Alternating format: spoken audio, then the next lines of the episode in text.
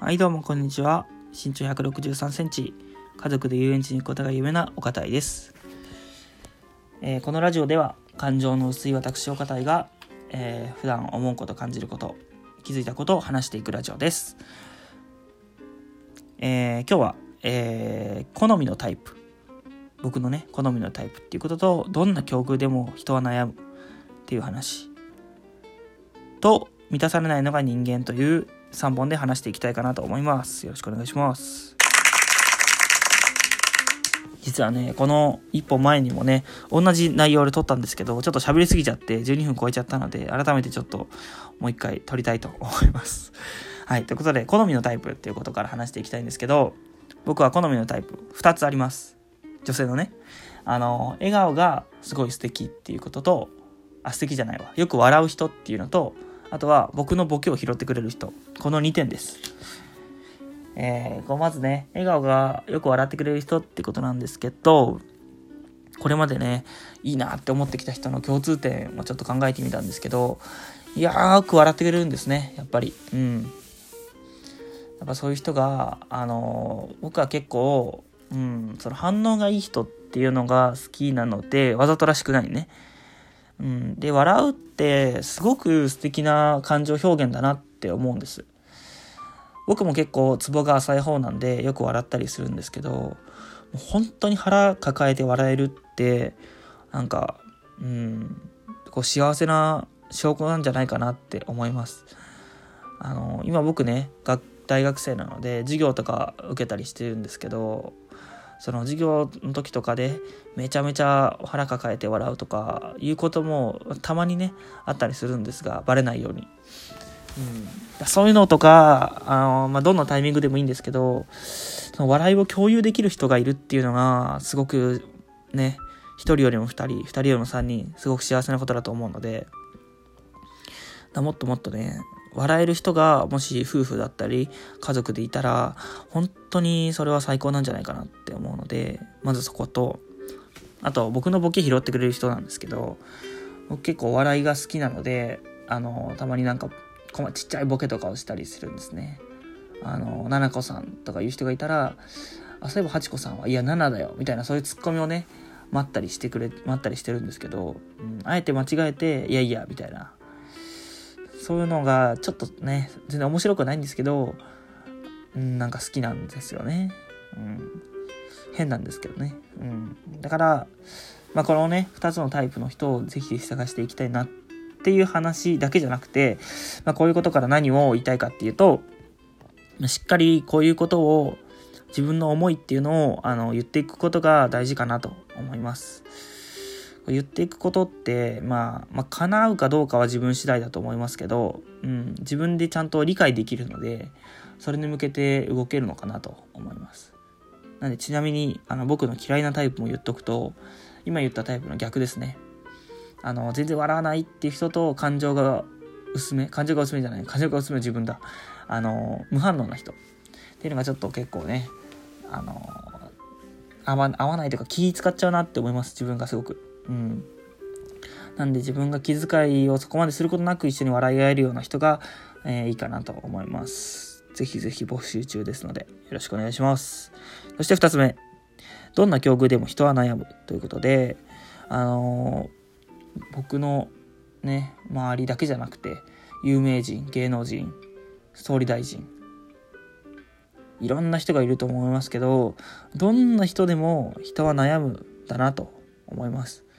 なんで、これを通して、あの、これを通してというか、分かっているかどうかで、あの、自分の悩み、自分の悩みに集中できるんじゃないかなと思います。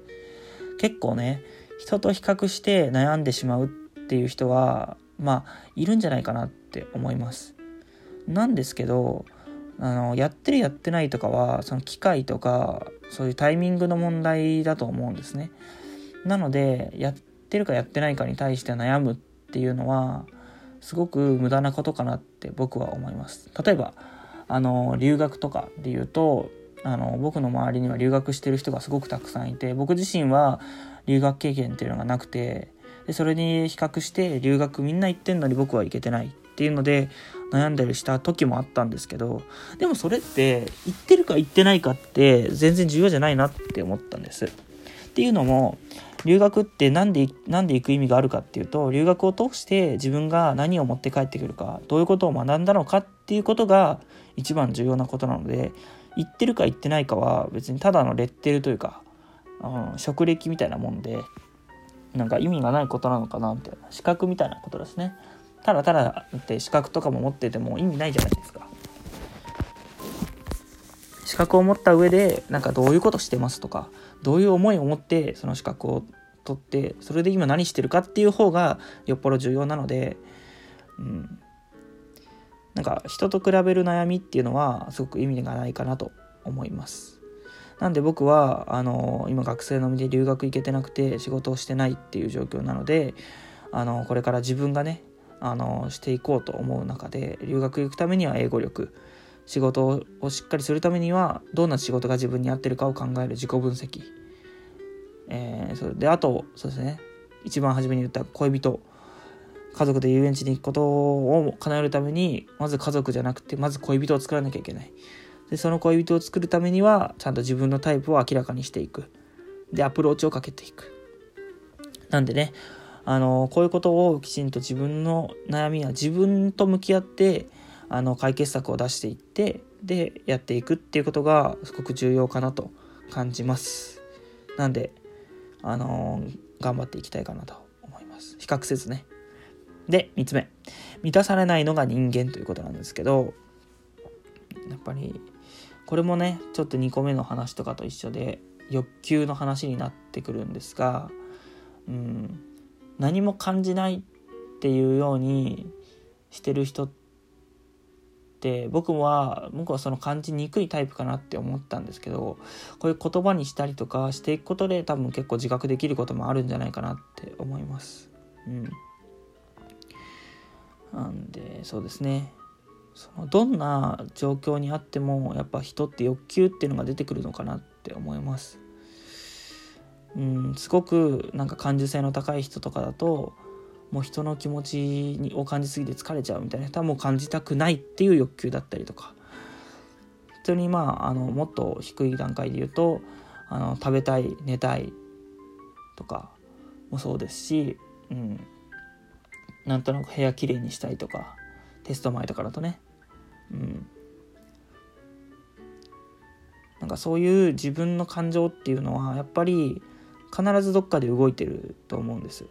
だけど動かないようにしてる時っていうのは大体なんか情報で埋めてたりとかっていうことが多いかなって思います。なので例えば一日中テレビつけてるとかあのそうですね新聞とかいろいろ読みまくってる時っていうのは頭に情報を入れたくて考えたくない時期だと思うのかなと思います。逆にそうでもないのにずっとテレビつけてるっていう人はあの一回ねそういう情報を全部シャットダウンしてみて自分と向き合ってみる時間っていうのをちゃんと作ってみるとまた少し違うね見方を見えるんじゃないかなと思います。うん、ということで今日は好みのタイプっていうことで、えー、よく笑ってくれる人笑いのツボが合う人ですね。とえー、っとボケを拾ってくれる人。ですっていうことと、えー、どんな境遇でも人は悩むってことを理解しておけば人と比較するっていう無駄な悩みはなくなるんじゃないかなっていう話。っていうのと3つ目が満たされないのが人間だから、えー、それが分かってさえいればまあもっとねいろんなことに違う満たされないのが人間だからこそなんかうん、それも分かっていれさえすればなんか自分と向き合う時間をきちんと設けて、えー、何に対して満たされてないのかっていうのをね分析することが重要なんじゃないかなって思いますという3本で喋らせてもらいました。よし今度は時間大丈夫ですね。はいということで今日は、えー、まだ朝のね10時46分なんですが、うん、こんな時間から喋らせてもらいました。ということでえー、本日はこれで終わりにしたいと思います。聞いていただいてありがとうございます。それではまた次回の更新をお楽しみに。さよなら。